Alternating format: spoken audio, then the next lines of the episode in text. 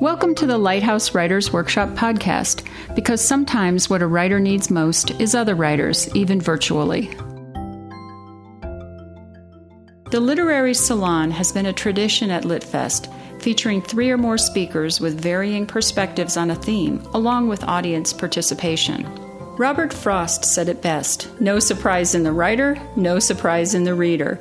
Creating a story or a poem is as much about discovery as anything else. Listen in as these writers, Richard Froud, Joanna Ruocco, and Robin Black, discuss doubt, uncertainty, errancy, and digression.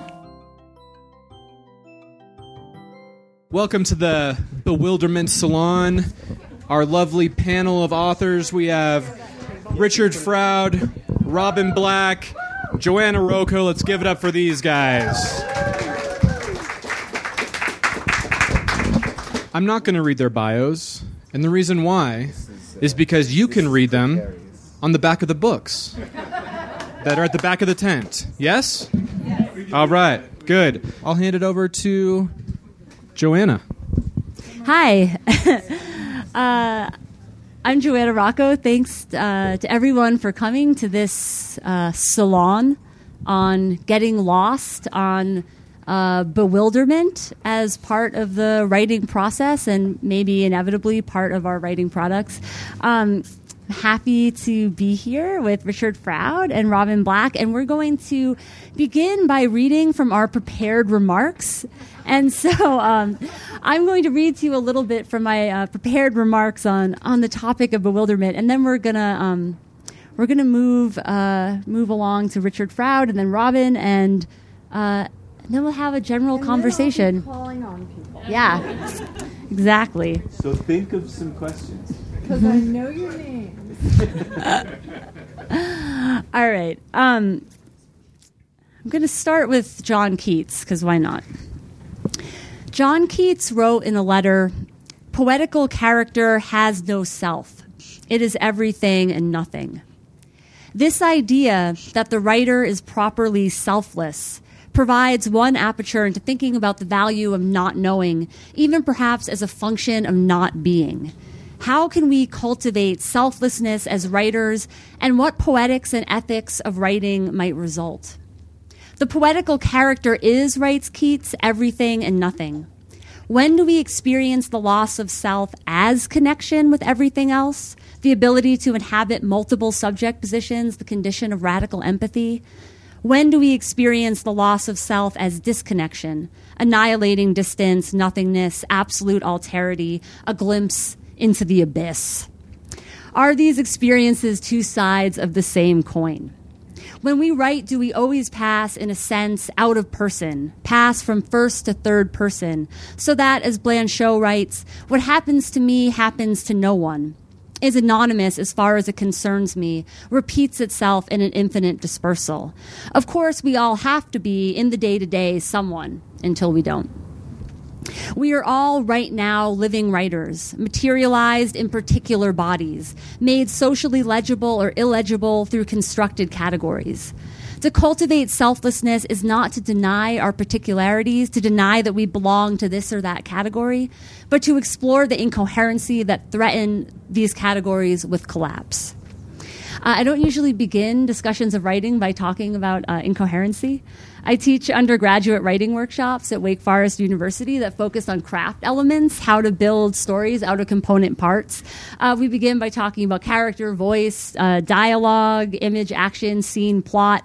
Um, time and place. And over the course of the semester, the students write in response to prompts that require them to try out different techniques. The premise is that even as we question our notions of what a story is and can be, even as we allow for mystery and the unknowable in our process and our products, we're moving toward a certain kind of mastery, and that's a good thing. Uh, by studying the stories of other writers, by taking the sentence seriously as the base unit of our artistic practice, by considering the effects of our compositional choices, we become more effective literary technicians in command of our material, capable of making stories that do what we want them to do in the world. I don't think this is a false premise. Um, It's just that, as with most premises, it's, it's a reductive one. Helpful for teaching when the premium is on skills and outcomes, and when students understandably want guidance on character development rather than gnomic utterances on the value of dwelling in the space of paradox. Um, I'm excited about this salon, though, because I want to be part of a conversation that explores the fluxing state of bewilderment and uncertainty, um, not as a problem to be solved, a failing to be overcome, but precisely as what enables our work as writers. The challenge then is not or not only to know ourselves, to know our characters, to speak our truth, to find our voice, but to allow ourselves to turn away again and again from what we know so as to glance toward everything and nothing else. Lynn Hejinian's essays have been helpful to me in privileging the question rather than the answer in my fiction. Hejinian doesn't jettison knowing, intention, or technique, but neither does she want to fix, bind, solve, or close a text as a writer or a reader. She writes, quote, the act of writing is a process of improvisation within a framework, a form of intention. The emphasis in poetry is on the moving rather than on the places. I like moving as a metaphor because movement is never over. It continues. It's defined by non arrival and open to deflection. Even something as simple as walking down the street involves hundreds of swerves and counter swerves. Walking is falling again and again, interrupted by the body's provisional control. As Laurie Anderson tells us, we're walking and falling at the same time. Forward motion depends on lateral deviations, turns to the side, pauses, delays, ruptures, incoherencies, tiny plummets. If we think about this too much, we're liable to trip. If we don't think about it at all, we'll get to where we always knew we were going, self assured and sure footed, having missed the moments when we swung minutely in unexpected directions, when different trajectories and angles of perception revealed themselves. Writers such as the surrealists and the situationists developed games and procedures in an attempt to free themselves from the tyranny of reason, the constraints of the critical intellect, the tired, highly conventionalized ways of thinking and writing that they saw as shackles on the human imagination. Uh, these games and procedures, which put the writer in touch with the dreaming mind, which emphasize chance and nonsense, can be diverting, diversion meaning detour and also entertainment. Um, and I often have my students experiment with them to see what happens when they allow the language that exists already all around them um, access at any and every point, as though relinquishing the intermediary of their individual consciousnesses. One situationist practice, the derive, literally drifting, encourages pedestrians to jolt themselves into a new awareness of the urban landscape.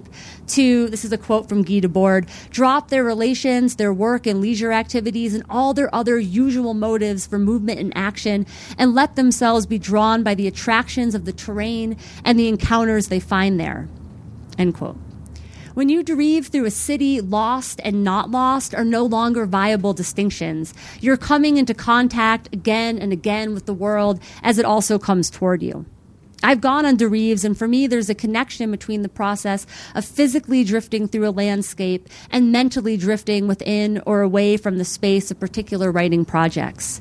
In my writing, drift is important. Drifting, you suspend your sense making faculties. You're aware without organizing your awareness. You try to exist in a state of openness, of receptivity to environment, be it geographical or linguistic, um, which is maybe um, without imposing order, which is maybe another way of saying you try to exist selflessly with all the aspects of the terrain, with any of the words that emerge semantic sense often governs fiction writing. What is the story about? What does this character want? Uh, how and why do events unfold. In fiction, as opposed to poetry, people are by and large more concerned with meaning, with cause and effect, more often in- invested in writing conventions that may- make language, insofar as it's possible, a transparent medium, a window onto an extra literary world. Writers and readers of fiction tend to expect that the threads of plot will tie together by the end, that the guns will go off, that the promises will be fulfilled. Even if we don't make blueprints of our archetypal architectonic plots before setting pen to paper. We need to make connections as we go or as we edit. Um, we can uh, constellate images, develop patterns of lyric repetition. In some way, we need to make a shape. It doesn't have to be an arc. It could be a wave, a spiral, a lemniscate. Um, but in some in some some shape has to has to emerge. When I say drift is important, I'm saying Hejinian is right. There's a frame or form of intention, and we make the shape, and then the writing moves through it. If we allow semantic sense to reign entirely, we might be afraid to follow a phrase where it's pointing, to let its consonantal shell and vocalic inner lining extrude the next phrase, to let, as Fanny Howe says, the words write the words. If we're not comfortable with doubt, we'll most likely abandon projects in frustration, incapable of trusting anything we can't see in its fullness. We might exclude from our writing subjects that we don't understand, that terrify and elude us instead of turning toward them. Bewilderment, to me, is this act of turning, reaching toward what we love, fear, and can't fathom without ever mastering the subject, without ever reaching the end of desire. So, thanks. So, we're going to hear some thoughts from Richard. We ha- we each have one of these. Yeah. Where's mine? So I'm going to talk about uh, bewilderment as it relates to distraction. I've been thinking about distraction for a long time. At first, as an enemy to generating creative work, then as a tool that could be utilized, and finally as an essential part of my own practice. This thinking gradually became necessary. I am a medical student with a one year old child, and I still claim to be a writer. My own propensity to be distracted by anything that is not sitting in front of my computer screen and writing has become critical in the last few years, and it has led me to reevaluate why and how I write. But although it has been my paucity of writing time in the last few years that has necessitated this rethinking, it is a process that started when I was writing my first book, Fabric, six or seven years ago. Um, this was while I was a student in a graduate program where the whole idea was you were supposed to be thinking about writing first and foremost. That's not really how it shook out, but still, it was a more favorable position that I find myself in now. The first writing I did toward the book Fabric, before I knew what that book would look like at all, was about my great grandfather who was killed at the Battle of the Somme in 1916. I wanted to write about war, about the fact that at the school I had attended in England, there was a bronze statue of Sir Douglas Haig that we had to walk past every day. This is the general who ordered the attack that led to over a million casualties. We had to take our hands out of our pockets when we walked past the statue. We weren't allowed to talk as we passed it. I didn't know how to even start writing about this. It felt that there was too much coming in from every angle, pulling me in different directions. I could not maintain the focus of the piece, and the more I tried, the more I stalled. There was more here than I could deal with. I hadn't given up when I heard about Doc Ellis, but I wasn't moving forward. I was sitting on the floor in a friend's living room in Portland, Oregon, talking about Tom Clark's book Fan Poems, when the subject of Doc Ellis's 1970 no hitter came up. Tom Clark's book Fan Poems is a book of poems he wrote to his favorite baseball players in the 70s. Uh, I had never heard the story of the pitcher blanking the opposition while reportedly under the influence of LSD. In 1970, Doc Ellis no hit the Padres whilst high on LSD. And there is some debate about whether this actually happened, but it doesn't really matter. The fact that, like, it was a possible uh, thing that could happen in the universe was enough for me. In the words of Doc himself, I can only remember bits and pieces of the game. I was psyched. I had a feeling of euphoria. I was zeroed in on the catcher's glove, but I didn't hit the glove too much. I remember hitting a couple of batters and the bases were loaded two or three times. The ball was small sometimes. The ball was large sometimes. Sometimes I saw the catcher. Sometimes I didn't. Sometimes I tried to stare the hitter down and throw while I was looking at him. I chewed my gum until it turned to powder. That last part became an epigraph for the section of fabric that dealt with the Somme. Why?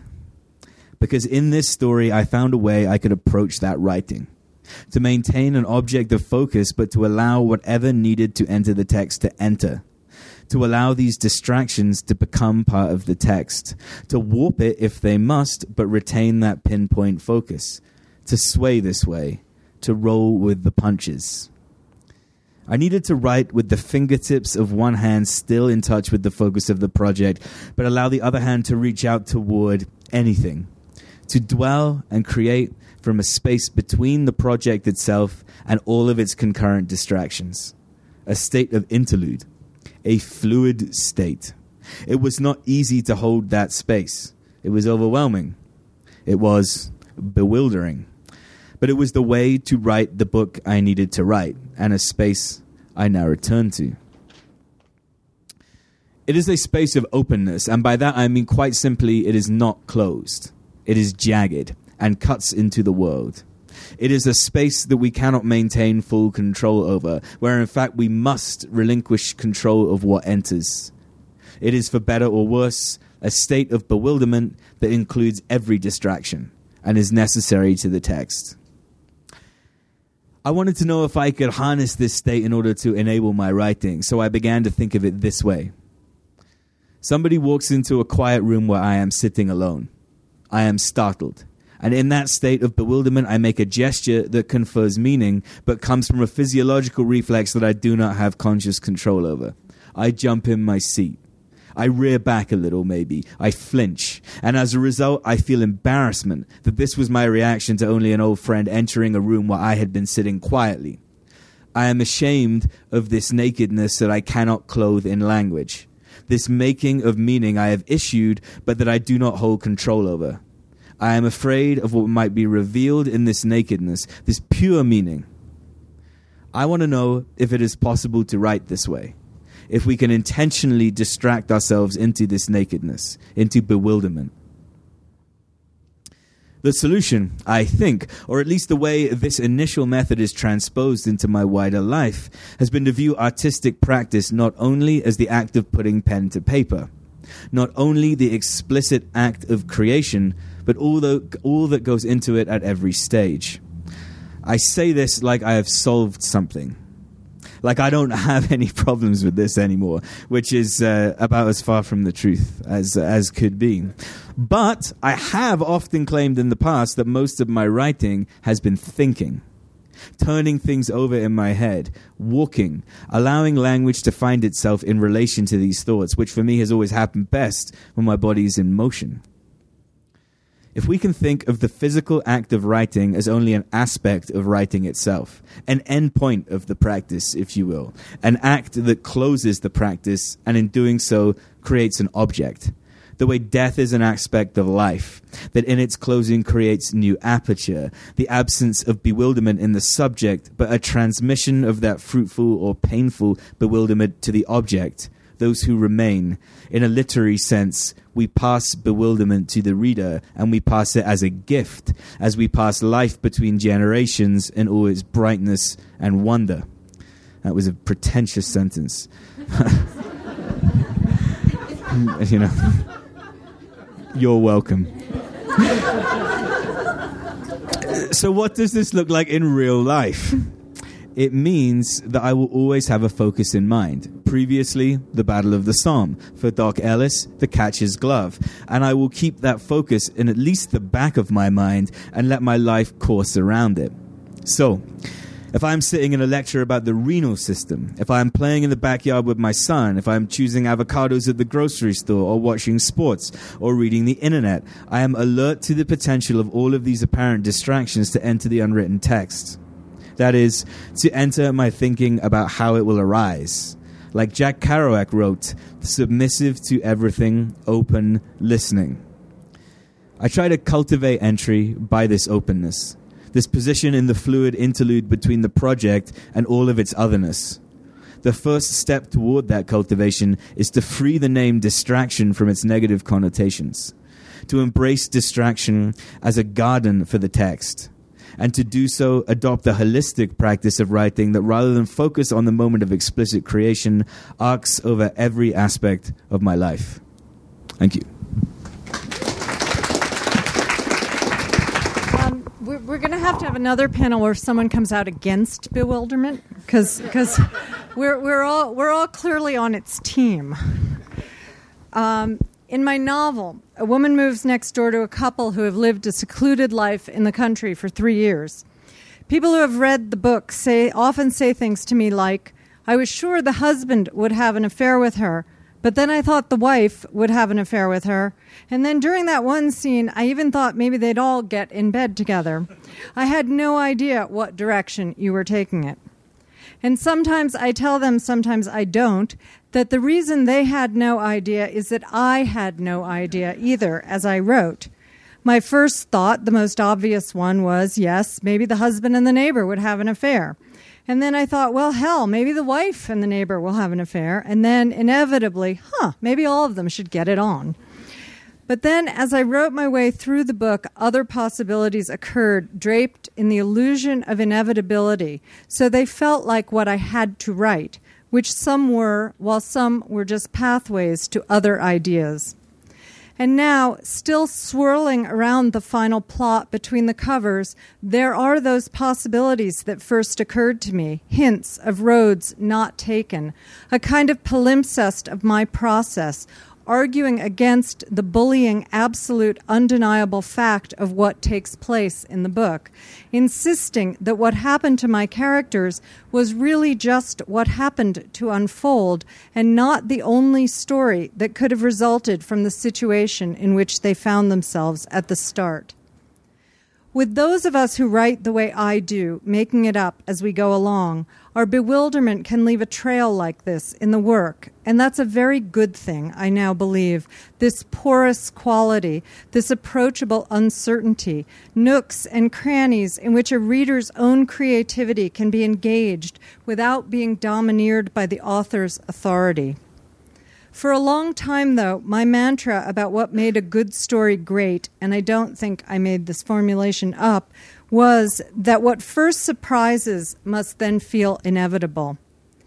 I have to say, I now disagree so thoroughly with this that it's hard for me even to reconstruct what I thought I meant, though I suppose it had something to do with my understanding that work should not be predictable, but it also had to be plausible. Where I got off track was in confusing plausibility with inevitability, a word that may belong to romantic comedies starring Jennifer Aniston and certain fairy tales, but has no real place in the realm of literary fiction. The job of literary fiction is not to lull us into believing that life has order to it, but to remind us of how great an illusion that is. Simply put, true art is never about knowledge, never about stability, never about the illusion of inevitability. True art, literary art, is unsettled, never complacent, surprising, yes, plausible, yes, but not inevitable. The human experience, this life thing we do, has exactly zero relationship to knowing what will happen next to us, to others. Death, yes, we all know about that one, and it is inevitable.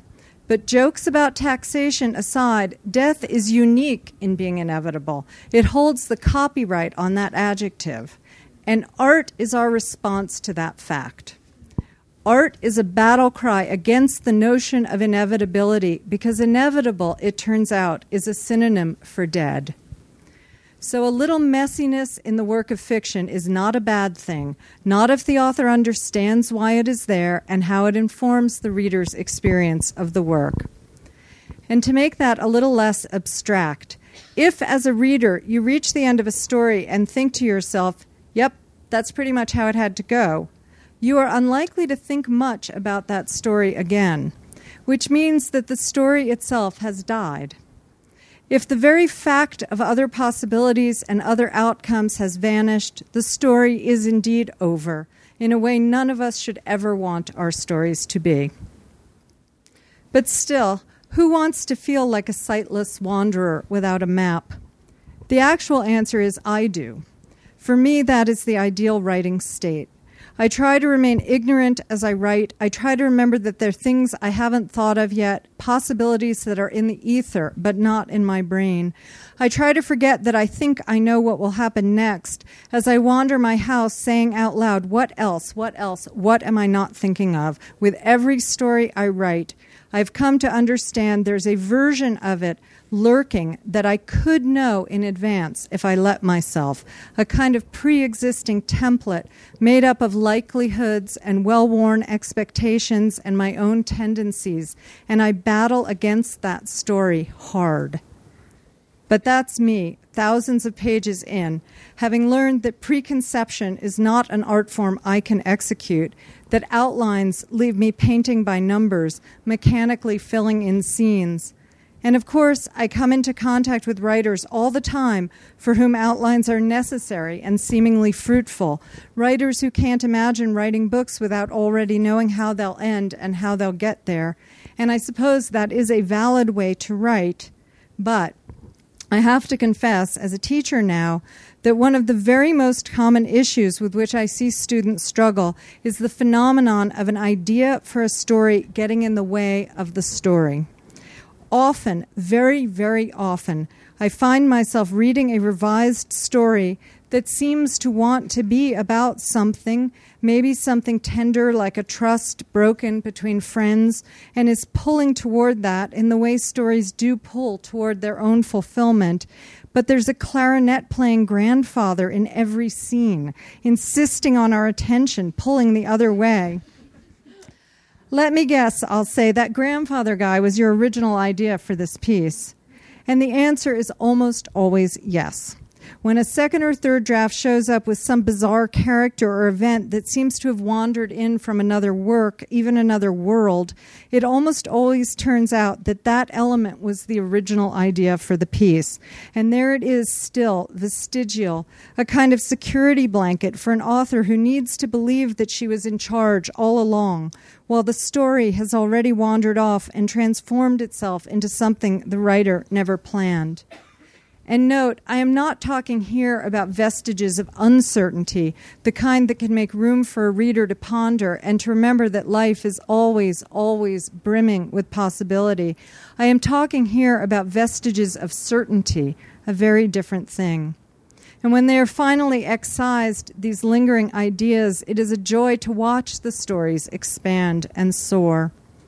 Which is to say, my teaching life has taught me that this distinction between writers like me who cherish their own ignorance while writing and writers who want to feel certainty about what an unfinished piece will be is perhaps an illusory divide. Maybe some of us are just more comfortable admitting that it's all a big mystery, while others need the illusion of control to let themselves let go. But in the end, I do believe that most writers eventually understand that for a story to live as we hope, it must take on a life of its own.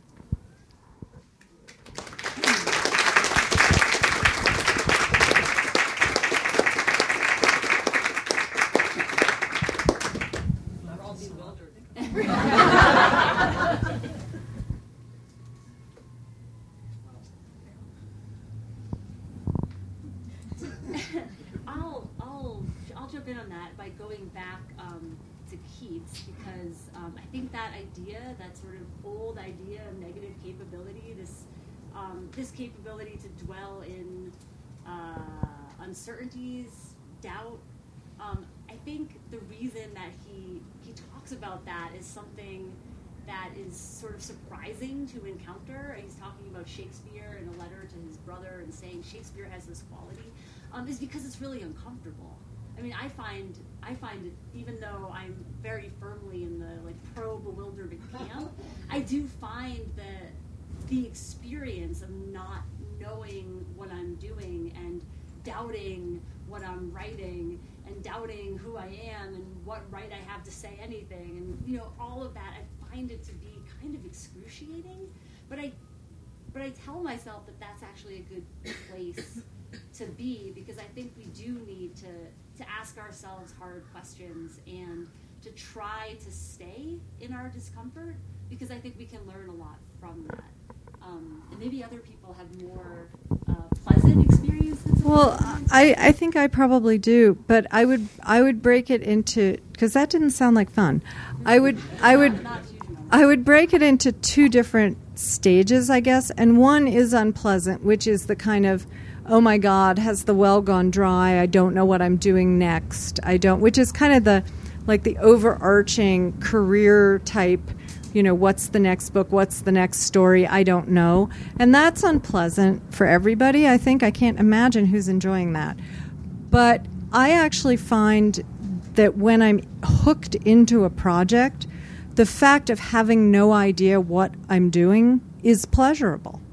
It's that is, that is what creativity feels like to me, and creativity feels good. So the times when actually writing feels unpleasant have all been times where I was too fixed on knowing what was happening. I mean, those moments when I walk through my house saying, you know, what else? What else? What am I not thinking of? That's like a drug. That's exciting. That's fun to me. Uh, yeah, I, I, agree with both of you. Um, I don't think that's possible. It, it's absolutely possible. I think it's very uncomfortable for a while, but in that discomfort, there's something really exciting because the what makes it uncomfortable for me is the potential that uh, that this can go anywhere, and it could go to some really great places, and it can go to some terrible places. And because you don't know, and because there is a risk involved, it's exciting. Um, and I think bewilderment to me represents that risk of not knowing, and not knowing is both uncomfortable and exciting. It also is a risk temporally because you one of the things you don't know is how long is this going to take. I think that when the the very few times I've worked from an outline, you can kind of schedule yourself out. You know, you know how long it takes you to write a scene and you know how many scenes you have to go and it's, you know, it's not an exact science. But when you really don't know what you're doing and you're making it up as you go along, it's a much greater commitment to an openness that you may never finish, you know, or you or it may just take you on all kinds of roads and it's it's risky. But writing has to be risky, right? I think it's very interesting you say that about the, the outlines because it has made me realize the two times I've done that, it's killed the projects completely because you're just filling in gaps. Then, who said? Did you say painting by numbers? Yeah, I mean, that's no fun but, at all. But clearly not true for every writer. I mean, oh, there okay. are people who do use them and like them. I can't. I feel like I told a few of you in the audience here that we, the, about the necessity of making an outline. I'm looking at you, Leah and Kelly, especially. And sorry about that. I, I actually do both things. I spend. I spend. A, I, I spend a lot of time um, writing projects where I, I, have no idea what's coming next, and I'm, I'm, often really just trying to pay attention to the language and look for often a sound pattern or something in it to, to help get me to the next word. But I, I also write um, I write romance novels that I do outline, um, and I have I detailed chapter breakdowns to kind of get myself from the beginning to the end so that things kind of happen in the right moment because romance is a highly conventionalized genre. And I actually find that there is room for improvisation in that, in the moments where even though you've plotted it out, you still don't actually know what sentence is going to bridge a moment. Um, I don't know. There's something there's something pleasant to me about that kind of structure that's still I think it's it can still allow for um, I don't know for moments of discovery, uh, though I don't know it, it, it's a different kind of scaffolding, um, and I don't I don't do it all the time. I think it I don't know probably some people outline and some and some people don't. Um, I think there's something to be said kind of for both both strategies. As as a practical matter, are there any practices you would suggest to elicit the state of mind which is free of the tyranny of reason, um, besides dropping acid. Okay. I thought I was quite clear about this.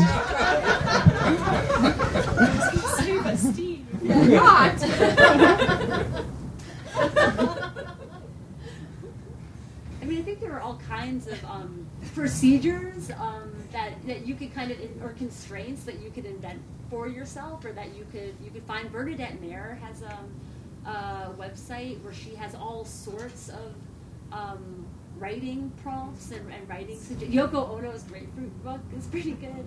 Um, just write, writers and performers and artists who kind of suggest um, sort of strategies, kind of putting yourself into different situations, um, writing for an entire day without stopping. I mentioned automatic writing, which is a surrealist practice.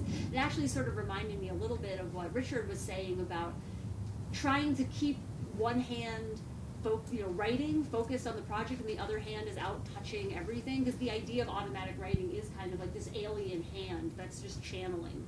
And you're just kind of practicing just keeping the pen moving just to see what happens. Um, the dérive which i also mentioned drifting through an urban landscape just trying to sort of change change up um, sort of goal oriented or motivated habitual behavior to see what else happens. Just setting your alarm clock to wake up at four in the morning and write.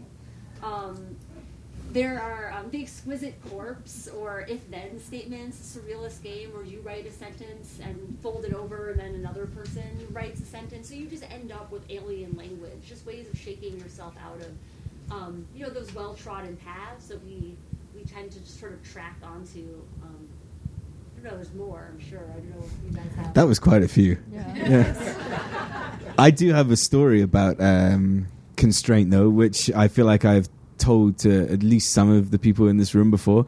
Um, it's about the writer Joanne Wasserman, who was trying to write a book about her mother's death and was unable to do it. Whenever she went to write, there was too much. It was uh, too much for her to face in writing. So she talked to the poet Tom Clark, who I mentioned in that. Um, uh, whatever it was I just read to you, uh, who suggested that she find a constrictive, uh, constraintive form in which to do this, and uh, she chose the sestina, which is a particularly difficult form to to kind of fill out. Right, uh, but what she was able to do was take this kind of uh, deluge of material and fit it into these uh, particular gaps in the form, and in doing so, almost distract herself in into being able to write that uh, write that content into into a book.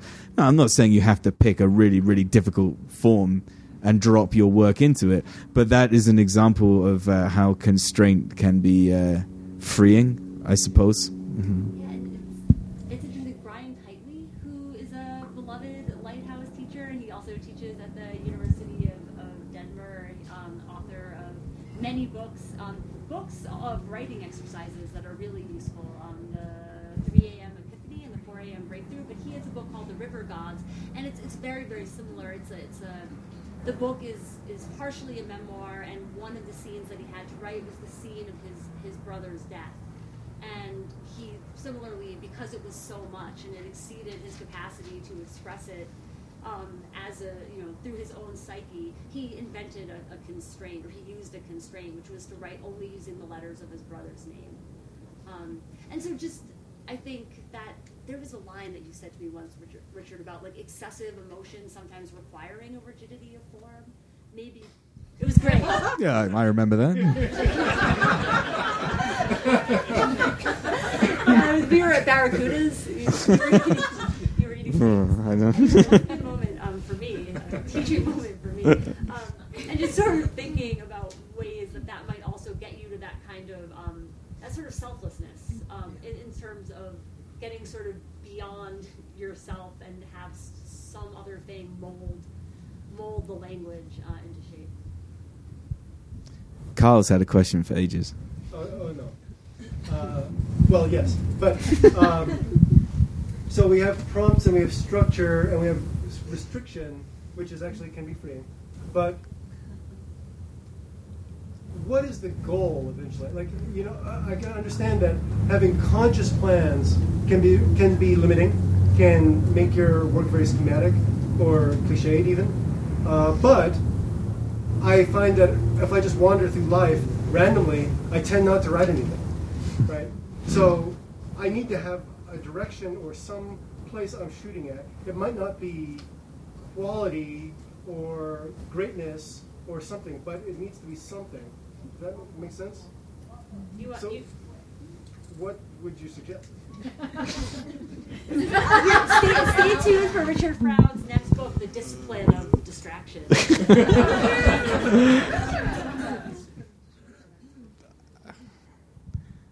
I think we're. I think we're. Well, I think we're conflating a lot of things, which may be part of what underlies that question. Because I don't think that any of us, or maybe I'm. Well, I won't speak for them.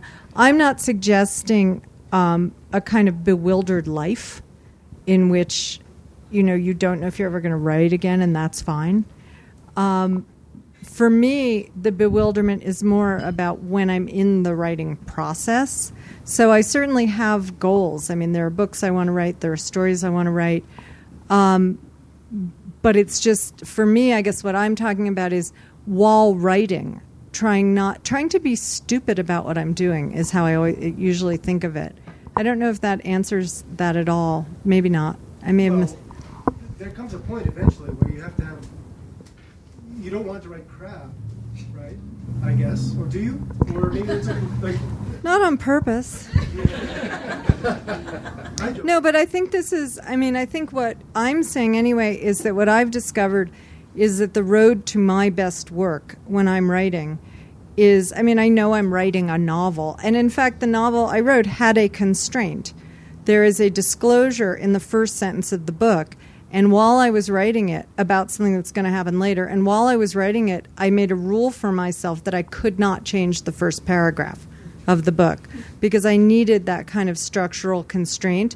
And the way I described the process was that if I had a kind of intellectual aspect to it to play with, it it freed the creative part of me. So, and when the creative part of me was tired, I had an intellectual challenge, which was how am I going to make this book go back to that first paragraph and not change it. So, you know, there that was a trick I used, but I I don't think that sort of accepting bewilderment as an innate part of art is the same as saying have no ambitions or have no projects or plans.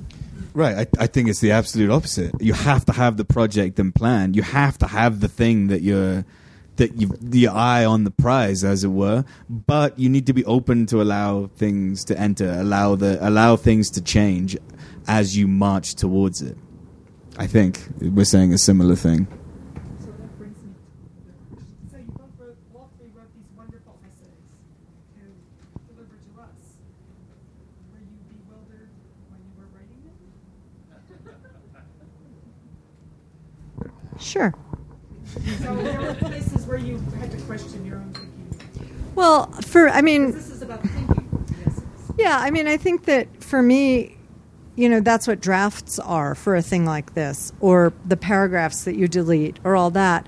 Um, I- I think for me, I'm very specifically talking in this about the creation of event in fiction more than anything else. I mean, when I write nonfiction and I'm choosing arrangements, that's sort of a different thing, and and an uh, you know semi academic you know thought piece is a different thing.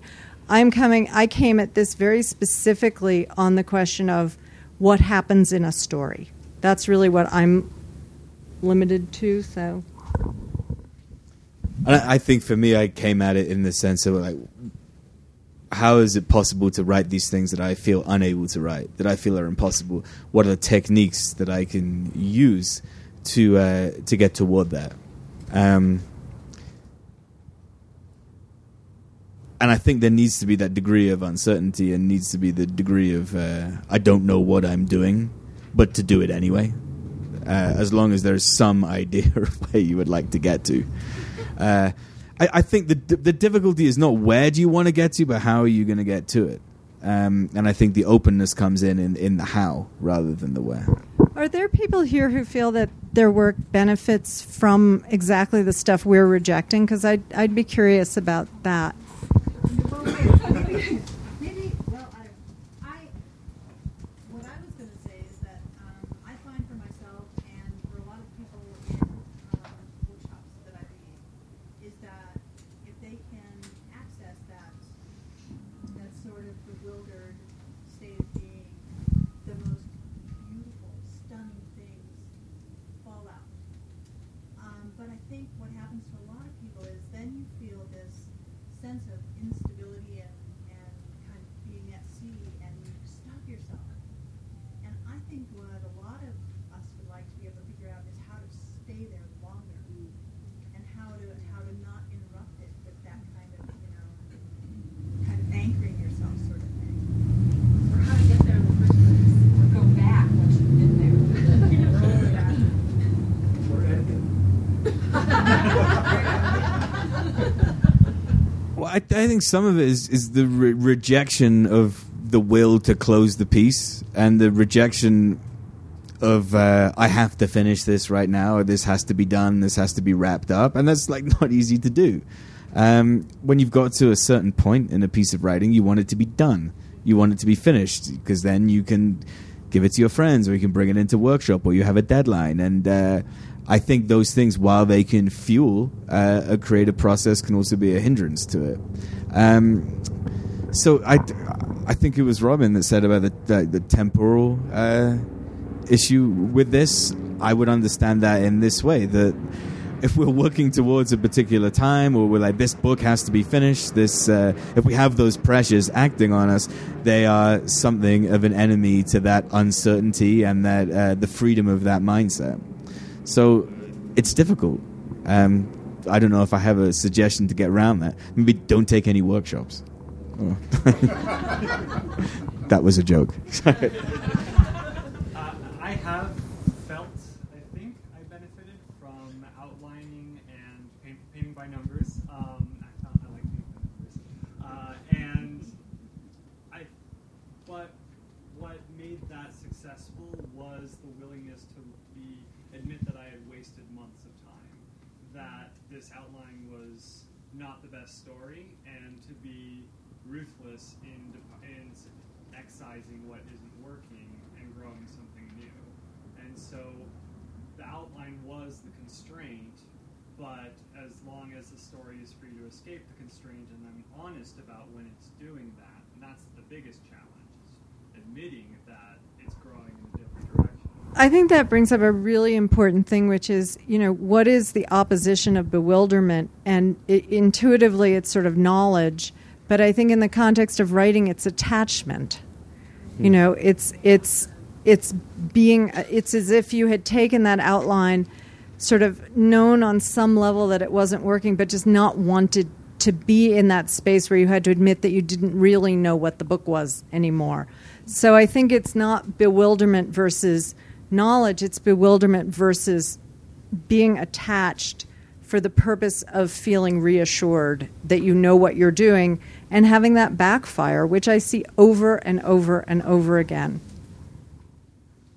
Which, ge- which just to go back to a point Robin made in her essay, which I thought was so amazing about this vestigial certainty that you can see, and is that the phrase that you use?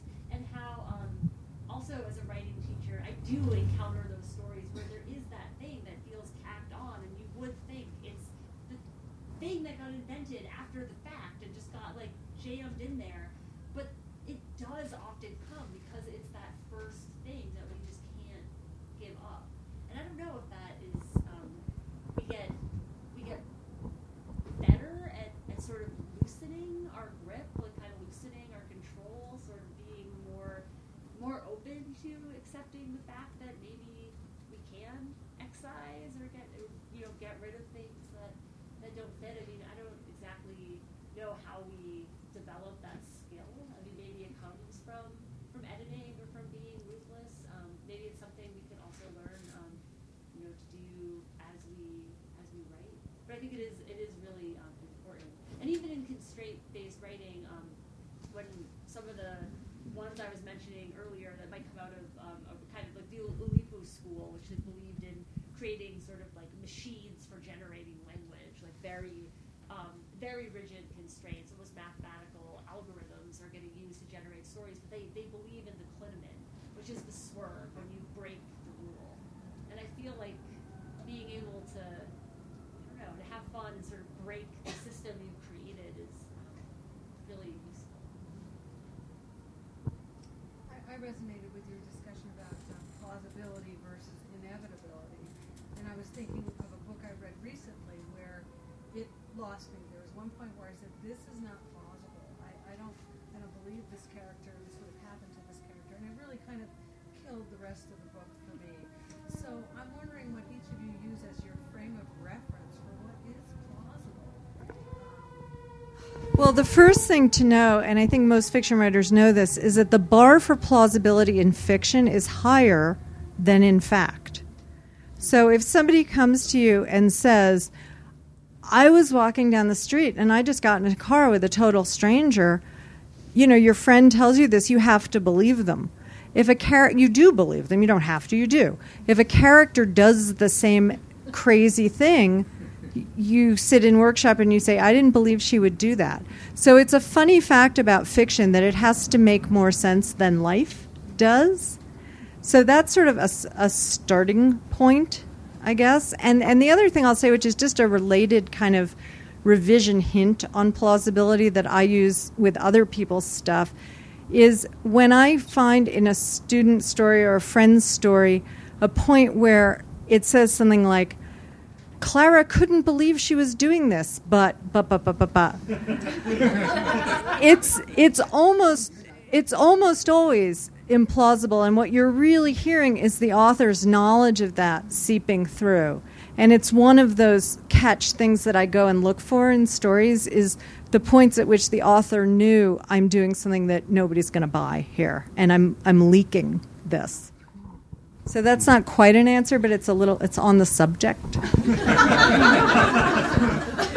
would just add that one sort of notion of plausibility that I, I, for me, depends on the work itself. Like, what is plausible within a particular world? I mean, a story about, uh, you know, young sorcerers going to, uh, you know, a school for wizards or what have you. Right? There's like a different. There's kind of a different bar of plausibility than a sort of realist story about a hard scrabble woman in Kansas who's overcoming a divorce, right? I mean, you're not, you, you start to develop uh, a system where something is plausible or implausible given the demands of the work, right? If it's a Although although psychology is pretty consistent through all of that. So the plausibility of what people would do, you know, what changes is is it plausible that, you know, Professor McGonagall can turn into a cat? Well, yes, in that book, but not in my book. But but why people do what they do remains remarkably consistent through different genres.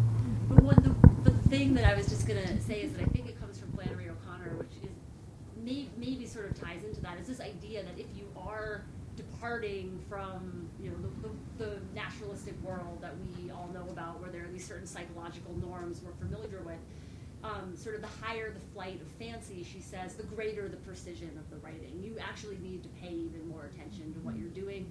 I think because of that bar for fiction generally being so much. She also says, Flannery O'Connor, you can do anything as long as you get away with it.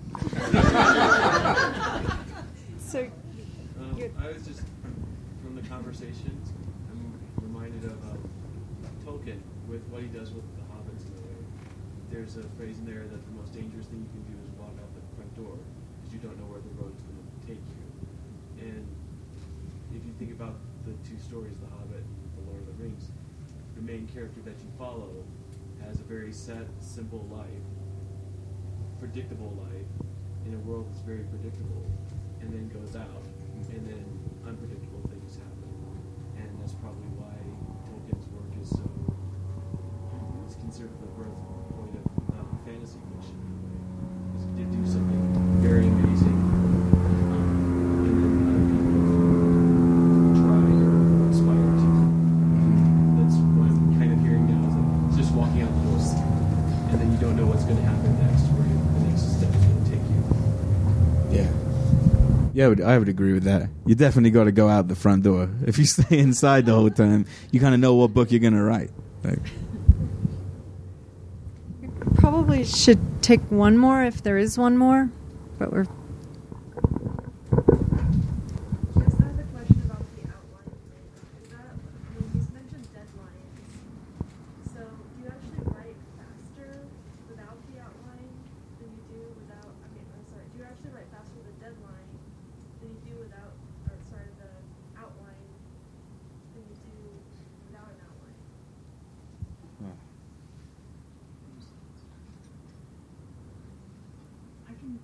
mentioned the two different experiences of writing two different books, one with an outline and one without. One, it took a lot longer without. I gotta say, it just took it took a lot. So is that just an academic thing? They force you to get through to like just to get through pieces. I almost feel like we're the wrong people to talk about outlines because a lot of people are going to tell you that they, uh, and I don't know where they are, but uh, I think folks will tell you that the outlines have, have really helped them out. For me, I feel like it is, uh, it's kind of choked the work into, I mean, just what Robin was talking about. The excitement was kind of gone. And, uh, it seemed at the time when I made the outline, this is what I need to do in order to complete this uh, this book, and uh, but it, it just kind of took the fun out of it. I've had this in my head the whole time, and I don't really know what it means, but don't let the best writing you do for a book be the outline. Yeah. And I think that that's what I did, and then I ruined it because you know what? uh, Maybe I hear this a lot. People are like, "You have a great story, don't tell anyone. Save it the telling for the writing." And I think, like for me, making an outline has been kind of blowing it all on the outline, and then there's nothing left for the actual writing. I think it also has to be said though that different brains work differently. I mean, I have, you know, very significant ADD, which comes with its challenges, but also means that the best work I do is kind of unexpected associative thinking. That's what I do. So the one time I wrote a book with an outline, that part of me was stifled and was missing from the work when it came out because that's the part that is where surprise in work comes from in me, or where I look back on a particular image or page and think, I don't even know how I thought of that, you know, for better or worse. But that's how my brain works. Other people's brains may need something completely different. I mean, I have a friend who writes novels and can't does literally doesn't believe that I don't outline. Thinks I'm kind of saying it to be that person, you know. and and so it's you know, it's everybody you, you sort of have to know, you know, there isn't a rule for writers. You have to know what works for you. That's simple and complicated.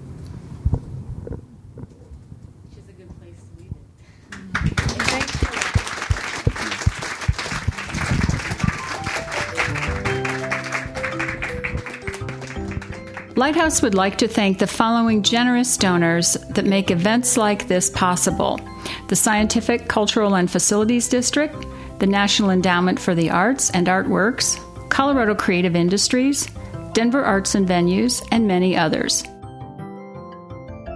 For more information about Lighthouse Writers Workshop, please go to lighthousewriters.org.